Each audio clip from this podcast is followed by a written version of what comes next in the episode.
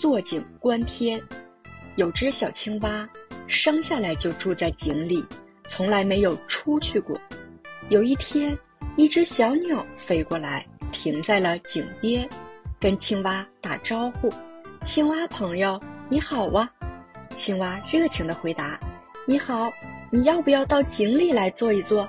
你看我自己生活在井里，在里面自由地跳来跳去，那些螃蟹呀、小虫子呀都不如我。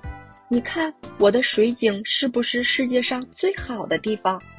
小鸟笑了：“朋友，井外面更好呢，到处是绿草鲜花，我还可以在天上自由地飞来飞去。”青蛙说：“别骗我了，天空只有我的井口那么大，怎么能自由地飞来飞去呢？”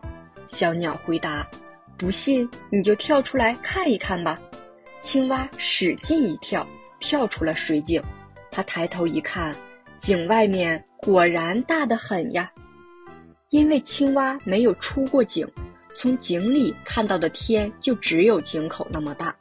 这告诉我们，不要目光短浅，要开阔眼界，更好的去认识世界。